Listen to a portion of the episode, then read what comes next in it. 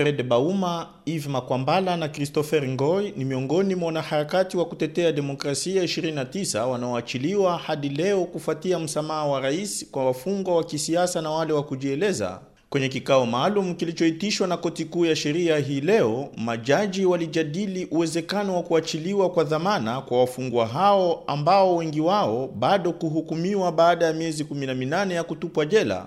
Kuachiliwa kwa wanaharakati hao wa kutetea demokrasia ni mojawapo ya masharti yaliyowekwa na upinzani kabla ya kushiriki kwenye mazungumzo ya kitaifa yaliyoitishwa na Rais Joseph Kabila.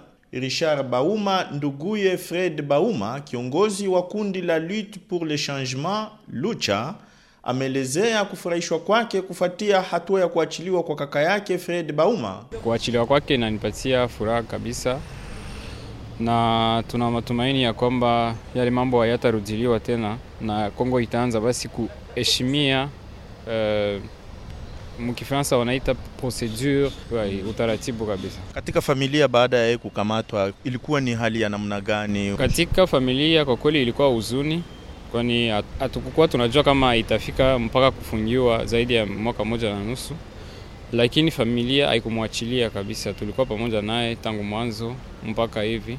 Vyama vya upinzani vikiwemo UDPS cha bwana Etienne Tshisekedi, G7 kinachojumuisha vyama saba vinavyomuunga mkono Moise Katumbi na MLC cha Jean-Pierre Bemba vimehisi kwamba hatua hiyo ya msamaha haitoshi katika kurahisisha mazingira ya kisiasa kwa ajili ya mazungumzo.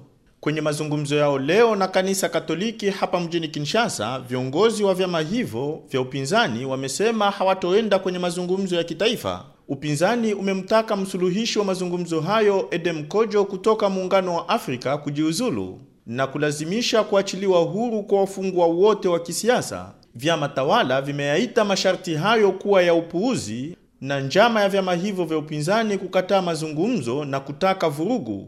Kamati ya maandalizi ya mazungumzo hayo inayoshirikisha wajumbe kutoka vyama tawala, mashirika ya kiraia na baadhi ya vyama vya upinzani mfano wa UNC cha Vital Kamerhe ilitangaza Jumamosi kwamba mazungumzo ya kitaifa yataanza Alhamisi tarehe mosi Septemba. Lengo la mazungumzo hayo ni kuwekwa na mazingira bora ya kisiasa kwa ajili ya uchaguzi mkuu baada ya tume huru ya uchaguzi kutangaza kwamba haitoweza kuitisha uchaguzi huo kulingana na tarehe iliyotarajiwa.